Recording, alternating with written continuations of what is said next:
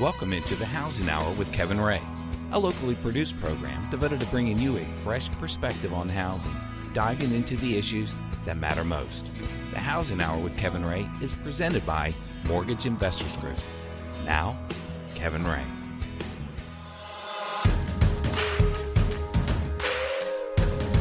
And welcome into the Housing Hour.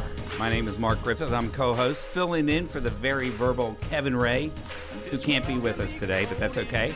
We'll carry on without him. I've got two guests in the studios with us. We're going to have a great show for you. But this show is sponsored by and presented by Mortgage Investors Group, your home loan solutions for the past 27 years. But um, and before we get started, let me tell you how you can plug in thehousinghour.com. That's our mothership. That's where the treasure trove of information is located. So if you want to go to past interviews, especially with one of our guests who is a repeat offender, I, I mean a repeat guest, um, uh, you can go into there, tap into the show. You, there's a great search bar. You can find out everything that you want to know. Plus, um, we have a lot of articles and blogs that have posted up onto the uh, face uh, on our on our website there. So check that out. Plus, I put an ebook up there, and that's free download, and I've got about nine thousand downloads on that. So a lot of good information is available at thehousinghour.com. Also on Facebook slash the Housing Hour. That's good if you're a social media hound dog, like I know a lot of folks are. Also on Twitter at the Housing Hour. So that's how you can plug in with us, and we're on all the other social platforms. But first, let's talk about uh, our guests. In studio with us, we have two of my old friends from West High School Rebel Days. That's the local Knoxville High School here in town, and I'm happy to have him. But one is, like I said, he's he's a repeated guest here, been with us. We've done science talks and things like that. But Professor Dr. Michael Leon Simpson, welcome. Hi, it's great to be here, Mark. I'm glad you could get both of your friends in the studio. well, I had to widen the door, yeah. at least heighten it, because uh, the other one is a kind of a tall man. but uh, anyway, um, Mike, tell us about you have a lot of different hats that you wear in the science industry. Tell us what they are. Sure. So I'm have a joint appointment between the Oak Ridge National Laboratory and the University of Tennessee. At the University of Tennessee, I'm part of what's called the Bredesen Center, which is an interdisciplinary PhD program in energy science and engineering.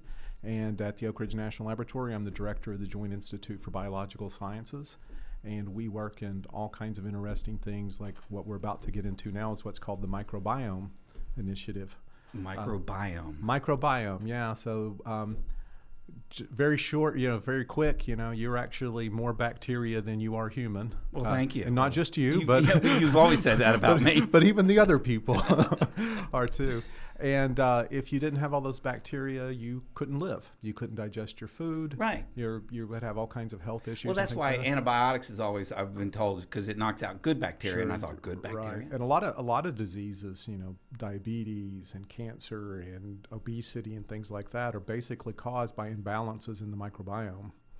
And uh, so what what we know is microbiome exists, but we actually don't know a whole lot about how it's constituted, how it forms, how does it get into unhealthy states, how do you get it back into healthy states. And this isn't just human health, but it's things like growing, uh, you know, crops for biofuels is heavily influenced by the microbiome that's associated with the plants. Uh, all kinds of environmental sorts of things, pollution remediation, things like that are controlled by the microbiome. You do all that?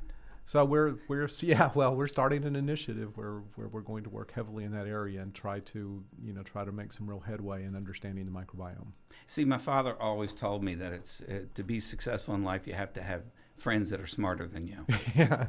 So you're, he didn't set the bar very high for you, did he? no, but uh, so uh, and so I, I, I, with that, I'm going to look to my other friend. Your other friend in studio with us. The one you called old earlier. my old friend. My old friend. um, R.L. Mitchell. He's a native Knoxvilleian and a Vol for life but he's living in Alabama. So you know, hey, behind enemy lines at the moment. yeah, that's that's right. But he is. Uh, we bring him to the discussion because these two guys are really smart, and so when I talk to him, especially on Facebook, I get a lot of good insight and a lot of good information. But um, RL is also uh, very knowledgeable in the solar energy field. And uh, currently, um, he's got a company called Energy Pro, and that's energyproconsulting.com and that's in Alabama, I guess. So, but you you travel in Tennessee, Georgia, and Alabama. Is that pretty much That's correct? cor- that's correct. Um, I'm sure I would look at other opportunities uh, elsewhere, but Tennessee, Georgia, Alabama, mostly Tennessee and Georgia, where the um, solar climate is a lot better. We have uh, TVA and Georgia Power there offering a lot of uh, good things for solar. Well, that's excellent. So that's going to be kind of our topic, but we're first going to start off with talking about the new new economy because uh, that's something that's been uh, discussed uh, quite often in this uh, since I guess post Great Recession, the GR, and uh, we're in a different environment. But one of the things Dr. Simpson had sent me a, a- an article that I read, and I, I love this quote because it's from an economist uh, who was uh, John Maynard Keynes or Keynes, um, uh, who is Keynesian economics, if you're familiar with that. But he, he wrote something, and it's, it's probably a good one to start off the conversation with. He wrote a, a, an article in 1930, and it was called The Economic Possibilities for Our Grandchildren. In this, he concluded that the advance of, with the advancement of technology, it's going to bring prosperity because of that, which we know to be true. There would be little need, though, he says, for people to work in the future. The primary concern instead might be the difficulty of finding an adequate quantity of fulfilling leisure activities. Mm-hmm. That was his prediction in 1930. Mike, what, hearing that from our own Keynesian economics man, from uh, Tony Spiva's class of uh, Yeah, economics. we're talking Keynesian, Keynesian economics. yeah. um, what do you think about that statement from him? Well, it's as so many of the things he had to say. I mean, it was uh, it was you know it was, it was quite the accurate prediction, right? I mean, um, I think that's certainly one of the issues now. I don't Look- have an abundance of leisure time right now, though. Yeah, well, so, um, but you know, the article that kind of started this discussion, the new new economy, that was in Vox magazine, that Yeah. we, I think we all three read and looked at. Um, it talked about the fact that a lot of our work activities now, actually, in a lot of ways, are our leisure activities. They're the things that keep us, you know, mentally engaged in what we're. You're working right now Yes. here at this at this station But having this discussion, but this is very much leisure and you know like an engaging activity. Yes, it know, is. for you. It's And- stimulating. And so we've gone from kind of drudgery, backbreaking kinds of work to work that that engages us uh, in in ways that that is more fulfilling, you know, over time. And so that's that's been a very good thing, I think. Uh, you know, just to throw a statistic at you that, that I looked up and found fascinating was is in the 18 sometime in the mid 1800s, about 98% of our effort went into just making enough food to feed everybody. Mm. So 98% of the people were involved in somehow producing and distributing cooking food. For their families, probably. Right, for, for their families and for the you know f- you know Community. trade and for the rest of the country now. Mm. And so then two percent of the, of, ev- of the activity was for everything else. Oh, Now that's flipped. Two percent of our activities go into producing enough food to keep us going, and ninety-eight percent of our activities go into all of these other things. Now, when this happened in the 1800s, you know, so as as it started happening with the with the Morrill Act and you know the the foundation of the um, um, you know the land grant institutions, and these big advances in agriculture, which made agriculture many times more efficient, then what happened was is you started losing all of these agriculture and food jobs. But the industrial revolution came around and that's that's where those people moved, right? They moved to the factories, they moved to the cities. You know, now what we're starting to see is is as we see sort of the shift away from manufacturing and, you know, this sort of shift into service jobs and things just don't take as many people. You walk into a factory now and there's not nearly as many people in a factory as there used to be right. the to me the fascinating question is is what's going to be the industrial revolution of this time so that we can shift those people from what they used to do to what they're going to do in the future Right. What's the next cycle? right yeah exactly and i think your industry the energy industry perhaps is one of the big hopes out there right that that could be where a lot of innovation takes place and we could get a lot of people involved in that industry I think so, and um, I had the thought the other day. I took a tour of uh, one of the, nat- one of the state parks in Alabama, and they had a, a museum for the um, the CCC, the Civilian Corps uh, group that uh, Roosevelt started, and those guys were basically put to work when the economy was down, you know, Mhm. during the Depression. But I can almost make um, a connection with what um, the current administration has done with trying to put workers into the energy field You know, uh, we were at a time when unemployment was very high. Right. Where do you put these people to work? Possibly um, installing solar panels. Right. Right. There was a big push in that. That was probably 2008, 2009, something like that. Right. There was a huge push. So, uh, so this this this new new economy that we're talking about, um, uh, have we realized the the full effects of what he uh, Keynesian was talking about? Do you feel that we've self actualized that yet? No, no. I mean, we that hasn't come to full fruition. I think if in his quote he talked about maybe only requiring just a few hours a Yeah. week of work, Correct. and then you know. So I don't. We're obviously not there yet, right? But there's something interesting he pointed out, Mm-hmm. and this is in 1930. Re- remember, post World War One, Mm-hmm. right? He said that he drew this conclusion assuming two things. Mm-hmm. One is that there is no important wars, and that there's uh, there's no significant increase in the population. right. So nine years later, we uh, you know 1940, 39, it starts the Mm-hmm. Blitzkrieg. Uh, we have a significant war, and post World War II, we have a significant. We have a baby boom, right? Yeah. So I think this guy is brilliant. hmm So uh, how does that impact? Does that really impact us? The baby boom did that really set us back? I mean, right post baby boom, we go through the long boom, Right. the uh, the golden age of capitalism. How does that how does that bring us to here? But that was another one of the cycles, you know, the fact that you had the baby boom. So now we need industry and services to provide for those people. Mm-hmm. So that's another part of the cycle that happens. When those things happen in history, you'll see the cycle with uh, working and economy change to fit whatever is happening at the time. But you know what's fascinating in, in this article, and I'll post this article up on our website at thehousinghour.com after the show, and we post everything. But um, the significant things that you don't think about, the improvement in our lives in the workplace, is the significant decrease in deaths, deaths that have related to work. Right. That was the big point of that Vox. One of the points of that Vox magazine article was about how much safer it's gotten to work. Yeah. And death was, uh, you know, sort of a regular occurrence in the workplace. You know, 100 years ago, certainly 200 years ago, and now it's gotten to be very, very rare. Right. It's gotten to the point that when it happens, it's the front page of the paper and it's the the big the big news story.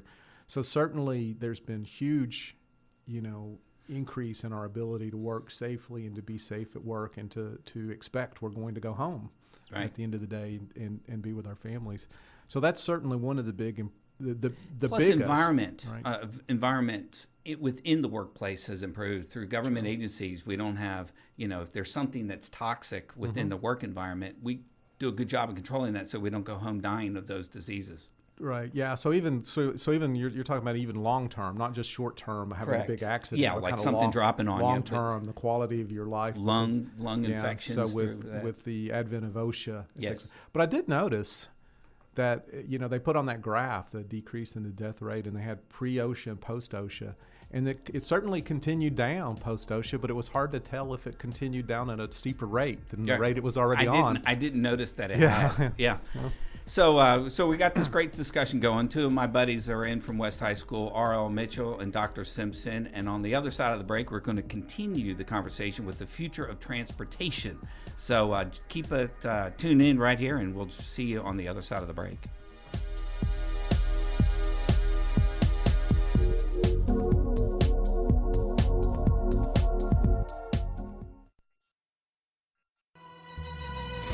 The Housing Hour with Kevin Ray continues, helping you understand what is really going on out there and what to do about it.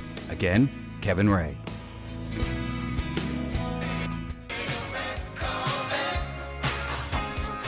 Perfect. Welcome back into the Housing Hour. This is Mark Griffith, co host, filling in for the very verbal Kevin Ray, who can't be with us today. But uh, thank you for joining us back. And we got two guests in the studio Dr. Simpson and R.L. Mitchell, two smartest men I know. And uh, they join us to help us out with this conversation. And uh, just before we went to break, we were talking a little bit about the workplace and the uh, and the security of it, and how things have improved and keep uh, keep us safe in the work environment. And RL had a point uh, about how technology is used in other things other than like manufacturing work plans. What was that, RL? Share that. Well, sure. I just made the comment that uh, we've become smarter and technology is really working out there. We no longer play football in leather helmets or race cars in leather helmets. So uh, even though Oh, by the way, you are like a major sports car racer, aren't you? absolutely, absolutely, That is awesome. I may have to put, post some of those pictures. Do you have any video of you going around the track? I uh, have some video, not going completely around, but uh, halfway around. So. well, so so you wear a full uh, protection gear. You know, no longer leather helmets. Uh, right, right. Uh, we have to wear um, SFI approved. That's one of the safety foundation uh, that uh, mandate uh, and and check all the safety equipment to make sure it is uh, up to spec.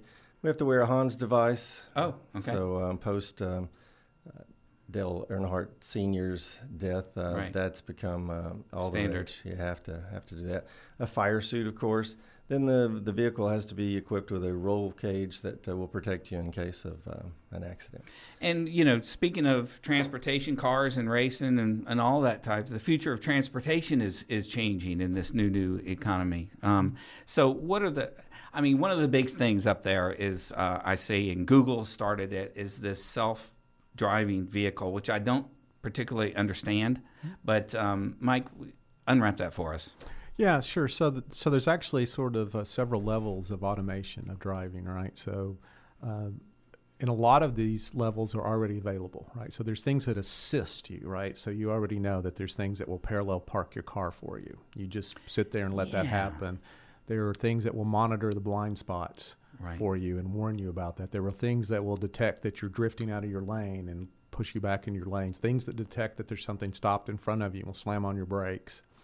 That's right. So there's all of these sort of assist sort of things that are already available.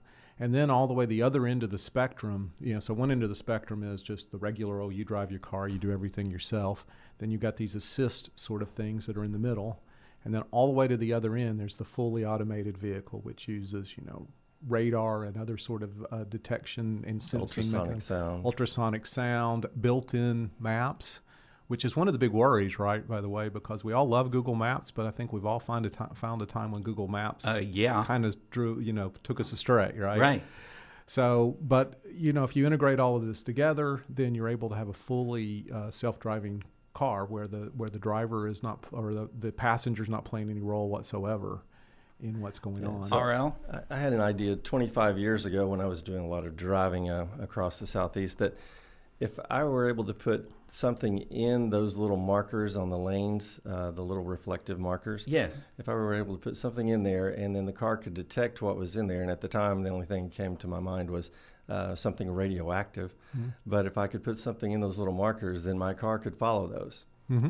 I never followed up on that, but it looks like it might have been a good idea at the moment. Maybe not radioactive. Well, how are they going to do it in the future? Keep those cars, you know, on the course? Is it? I mean, is it the Well, it is- satellite GPS that accurate? Well, it, uh, satellite GPS lane? is only accurate down to 50 feet, but it is getting better. Well, how are they Um, going to do this self-driving? Well, the self-driving has a lot to do with, like Mike said, the uh, the radar. They use ultrasonic sound, and that's the way most vehicles are parked and unparked these days.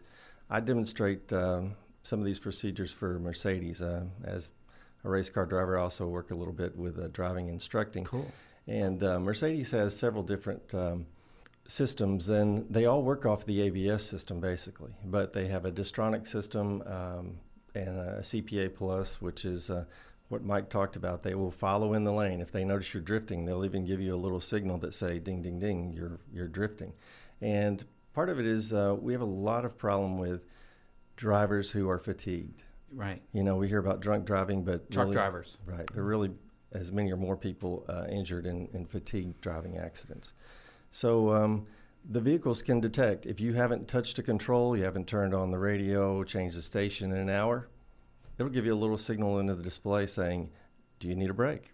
Think of the drunk drivers that it could keep off the road or just drive you home. Distracted uh, to me one of the biggest Distracted. issues i've noticed lately Yes. is there's an awful lot of distracted driving goes on If you drive No, and you look to your right or your left, you will see people are on their cell phones all the time. they're they're poking on they're not talking on Oh, their cell phones No, they're they're poking poking on on, them you know I Right. tried to just Yeah. throw it on the floor. My Yeah. daughter says she tosses it into the back seat so Yeah. she's not tempted. Mhm. I don't know if she's telling me the truth. yeah it's just probably better you believe her Yeah, I'm going to Yeah. believe us. So, yeah, so if you see a vehicle that has little round buttons on its bumpers, Yeah.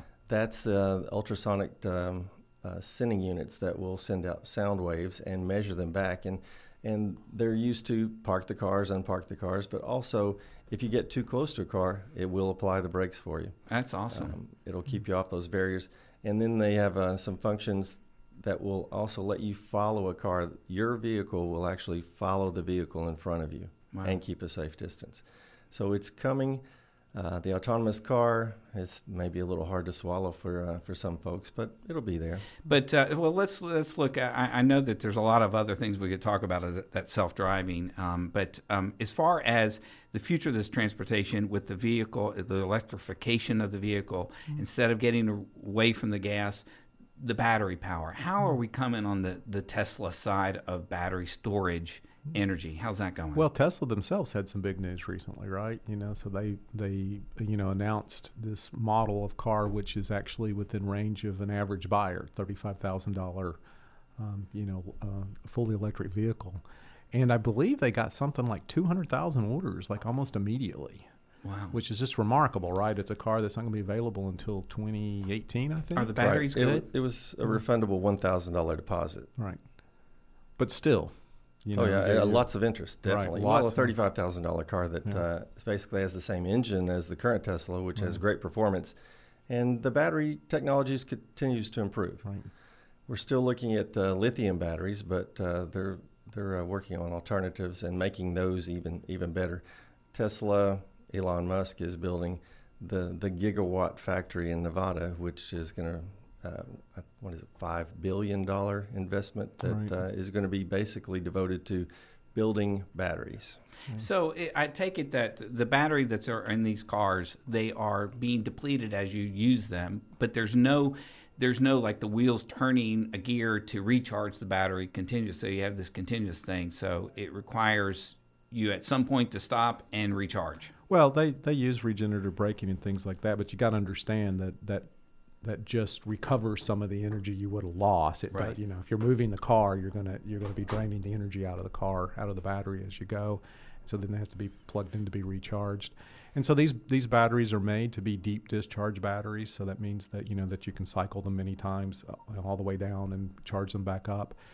But they they they do age Right. and to the point where they don't become really usable for transportation anymore. But then they still have a lot of use potentially, I guess, in storing like solar energy, for example, and things like that. So I think one of the there's a lot of companies that are building up around the idea of of taking batteries through their whole life cycle. You know, at the top of the food chain, they would be in these automotive applications, and then they would come out of the automotive applications, and they would go, you know, on further down the chain until you know until finally they got to the end of their life and you recycled the materials. Right. Well, part of what they're looking at doing is using those batteries. Now, in, in a vehicle, the battery gets used a lot, but uh, for a, a home battery like the Tesla Powerwall, one of the things they're looking for the future is that battery doesn't do anything until nighttime when you may draw draw power out of it. They're looking at ways. Let's use the battery during the day for something else. Mm-hmm. So don't just use it um, at that absolute moment when, when you need it. Now, the Tesla Powerwall has um, had some scrutiny. Uh, the new version, by the way, version 2, is supposed to be out July or August of this year.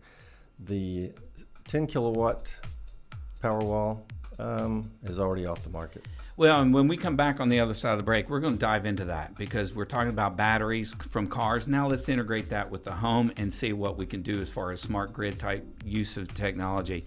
On the other side, the housing hour, we uh, we'll, we'll be back right after these messages.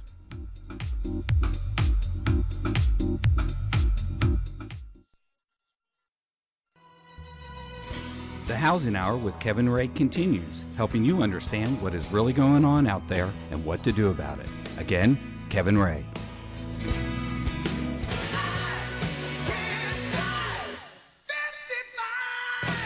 Not on these roads, especially Pellissippi. You drive 55, you'll get run over. I'm telling you. In a Tesla. Yeah, yeah exactly. Uh, this is Mark Griffith with the Housing Hour, co-host, filling in for Kevin Ray, who can't be with us today. But I've got two great guests: Dr. Simpson from ORNL and a professor at the University of Tennessee, and R.L. Mitchell, um, just an energy expert from uh, he does solar and a whole lot more, and plus he's a race car driver, which is pretty cool. Just So as cool. He Yeah, does just- not drive He, 55. he, win, he, he wins on the cool factor, doesn't on the he? cool factor. Definitely. You know, there is a race series now of just electric cars. Just electric. just electric Wow. Are cars. you, are you going to do that? Um, I haven't really. I can't see do you it yet. doing. I, I think got- the cool I- factor would go down if you're an Well, electric the- car. I got one of those for Christmas one year.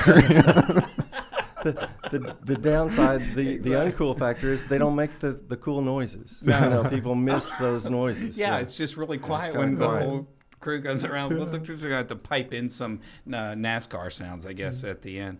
Uh, but but let's do this. So we started talking about the batteries and and this energy and storage of energy. You mentioned Powerwall, uh, this Tesla thing. Explain to everybody what the Powerwall is and and what it's about.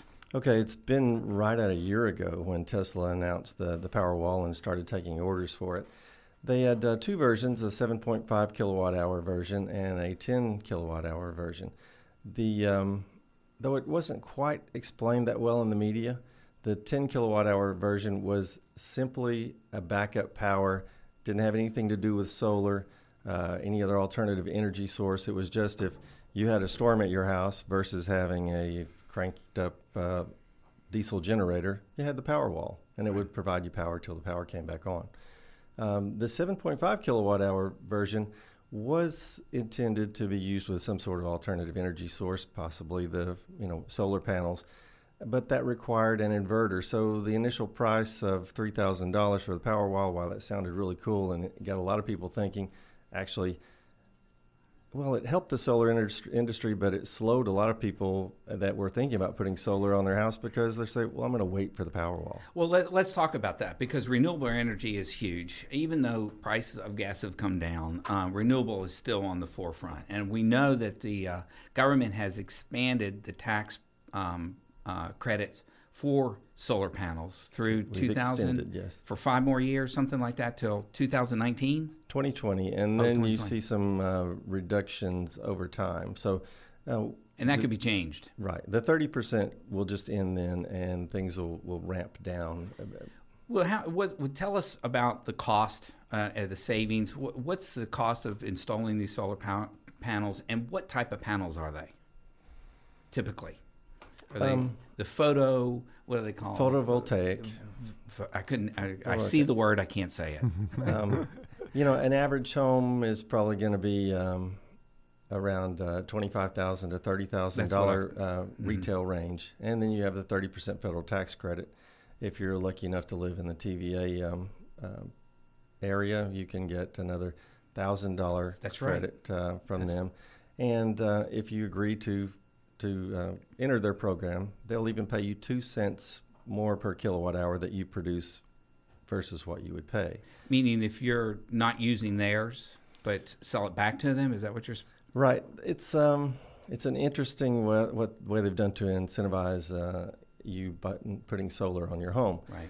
They um, they have to have so much renewable energy in their in their uh, portfolio. Gotcha. So you put you pay to put solar on your home, and then enter their program. All the energy you produce goes back to the grid, back to TVA. You still buy power from them, but everything you produce goes into the big pile of now it's uh, considered a renewable energy source Oh, for see. them. Um, but you get a, you get some benefit because they give you that thousand dollars to help pay for permits and offset some costs. So, so uh, Mike, when when this hits full fledged and we come up with a battery, this Tesla battery, this Powerwall that now can be used to, we can create and generate power from these electrical panel or solar panels, and we can store this. Is that kind of the end game goal that we can create it during the, the day and store it and use it at night? Is that the goal? Yeah, I well, it's part of the goal, right? I think I think you're going to see kind of a uh, what do they call it? The all of the above, you know, sort of strategy here. So uh, Rick Smalley, who won the Nobel Prize for what's called buckyballs, um, and he's the late Rick, Rick Smalley, I should say.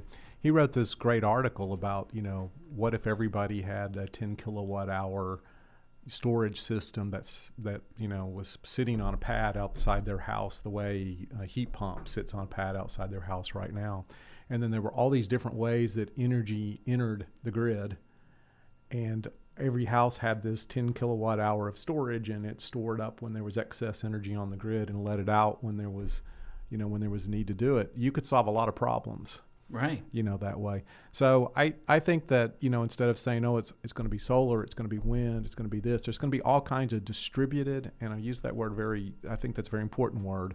Right now we have very centralized power generation. Right. I think you're going to see a whole lot more distributed power generation of all kinds of modes, including solar and wind. When's that going to be common and typical, you think, in your estimation? Uh, you're going to see it slowly grow in over the next few decades, would be my.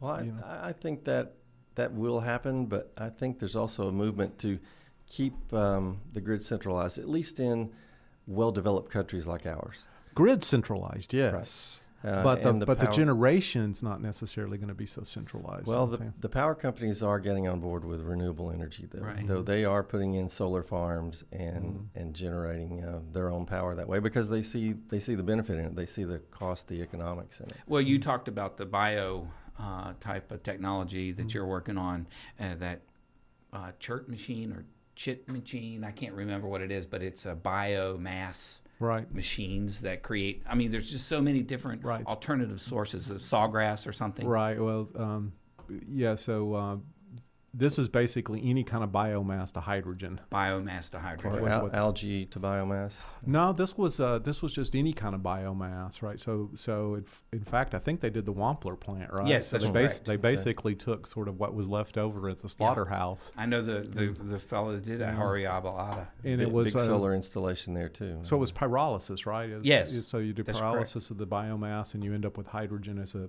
as a as a byproduct.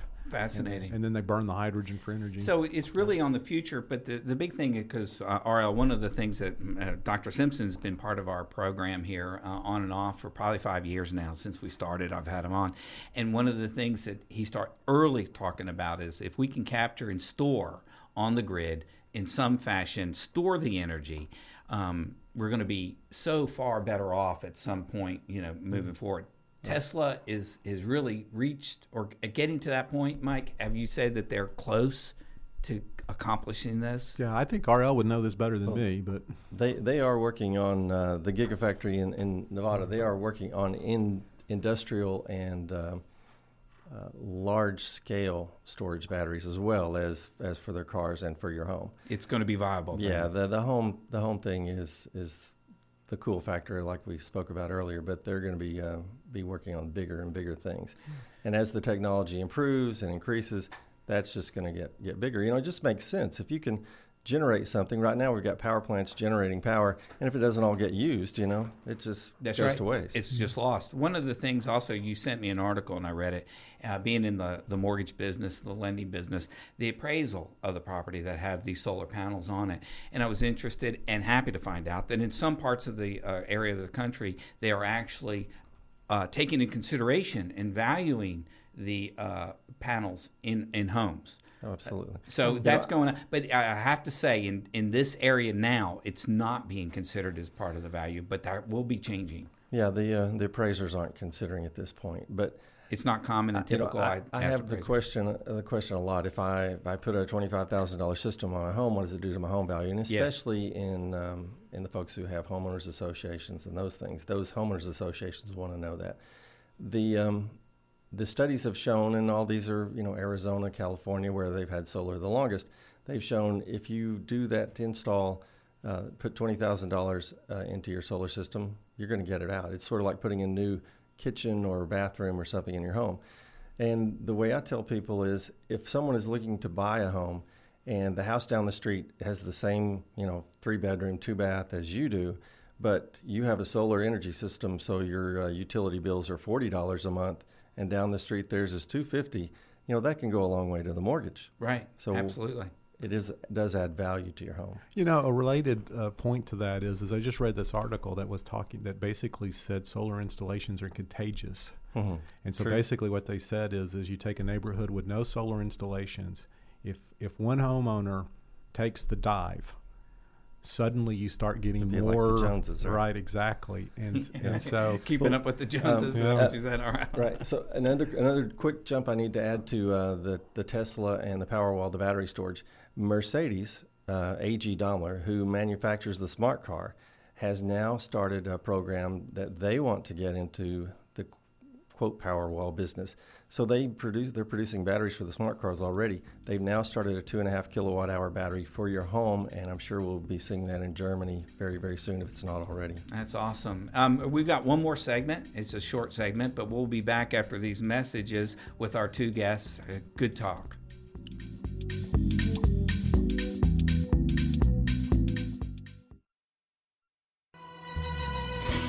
Housing Hour with Kevin Ray continues, helping you understand what is really going on out there and what to do about it. Again, Kevin Ray. Our whole universe was in a hot, dense state that nearly 14 billion years ago expansion started. And welcome back into the Housing Hour. This is the Big Bang Theory going on right here because I've got two of the big head guys here thinking, uh, helping us with this. Well, you're, you guys are smart. You're heady. You're heady. Well, nerds at least. We- it's you're not highbrow. You're not a highbrow, is what we used to us uh, underlings would say. You guys are highbrows. You're not a highbrow. Um, you you talk to us uh, in normal words, so I appreciate that. Indubitably. what, what, what? Shut her down! Shut her down! Get, get rid of. Uh, but we thank you both for coming in. But uh, let's uh, just wrap up these final thoughts. Um, Mike, let's start with you. Just what, what do you think? Well, so you started off with a with a quote from Keynes. Yes. So let me kind of end it with a quote from another economist, Milton Friedman. Oh. And his quote was, uh, "Predictions are hard, especially when they're about the future." And, uh, so we've been talking about. I mean, we've been we've been making predictions, we've been making projections, and um, there's a, a, a big history of, of people swinging and missing, you know, with predictions. But I mean, some of these trends are going to have to play out some way, you know. And I think it's you know our energy issues, our transportation issues, how this economy is going to evolve away from what it was to what it's going to be. Th- those are going to have to play out some way. And so, even though predictions are hard about the future, I think it's it's in all of our best interest that somehow we come together and and try to make this happen in a good way. Excellent. RL, your thoughts? Well, I think coming together and making this happen in a good way is is absolutely uh, uh, what we need to do. Do we have to sing Kumbaya? yeah. Well, it wouldn't hurt. You know, we're, we're, s- we're so uh, diametrically opposed on so many issues. So, you know, take solar. Solar shouldn't be a political issue. I, I know people want to bring in subsidies and things like that, but saving money should be able to um, grow over any any party. You know, should be a makes me- should be bipartisan. Right? absolutely, absolutely. You I don't know. So I know one group likes to spend, spend, spend. So um, we do have to come together, and we have to look at it as uh, what is going to be best for us and our future generations. Uh, let's work together. Let's don't uh, keep fighting each other on these things. Well, you know, one of the things in the first segment we talked about was uh, the, the self-driving because that thing that fascinates me because you know as I've a, seen you drive. I'm all for it too. okay, all right, you're out of here. I'm, you know, you're never so this is the end of my five-year run. you just blew it. Right. No, well, but the that- self-driving for like like our transportation is the is the big thing. You know, are we going to put um, a lot of people who are truck drivers out of out of Yes. work? Are we going to now have folks instead of their dispatchers? They call them. They're going to be like air traffic controllers. You're going to, uh, you know, maybe that's the future. Is we're going to see highways that are controlled by by some major air traffic controller So system. this would be not just for uh, residents or just regular people driving Mm-hmm. cars, but for commercial applications. Oh yeah, that's probably the first place that they'll get used, right? Where you, so you truck talk about- drivers are replaced. So he brought up the, the you know the long range trucking. So this is the place where probably the maps and things are the best. You know the interstate highway systems and things like that. And you could probably automate a lot of that. You know, sort of city to city, and then maybe have drivers take over. Is that good for our economy? I I mean, we're talking about thousands and Well, that- thousands and yeah, That's thousands. that's a really tough question, right? I mean, At some a- point, those you know, people will have to transition into other positions. Right. you got to meet my brother-in-law. He's a truck driver. but, but like Mike said, you know, you're going to have to have the driver at some point. So, um, you know, maybe when you get really close, um, he'll have to take over and, and do the final procedure. But Hmm. Well, I, So I- we need we need to. So you know another one have to be cautious. Another one of these Vox magazine articles was uh, was basically saying what this economy needs right now is more tes- more companies like Tesla, because if you look at the other kinds of big companies, you know the Googles, you Yes. know, Facebooks, and things like that, they generate lots of income. They don't generate lots of jobs. Right. But something like Tesla with the Gigafactory that generates both a lot of income and a lot of jobs. We need more of that Yeah. to figure out Um, what. One quick thing on Tesla. Uh, last week, Iowa City, Iowa, a Tesla parked itself into the rear of a flatbed truck. Oh, very After nice. the driver left, the driver parked the car, left. 30 minutes later, comes back, and it's under a truck. So autonomous cars are not quite here yet. They we have, have a way some to, work They to have do. a way to go. Yeah, we yeah. have some work to do. But thank you for joining us. It's been a great discussion. Thank you, Dr. Simpson and R.L. Mitchell, for your all's insights and your brilliance. I appreciate that. Join us next time on the Housing Hour. Check out thehousinghour.com. This is Mark Griffiths saying see you next time.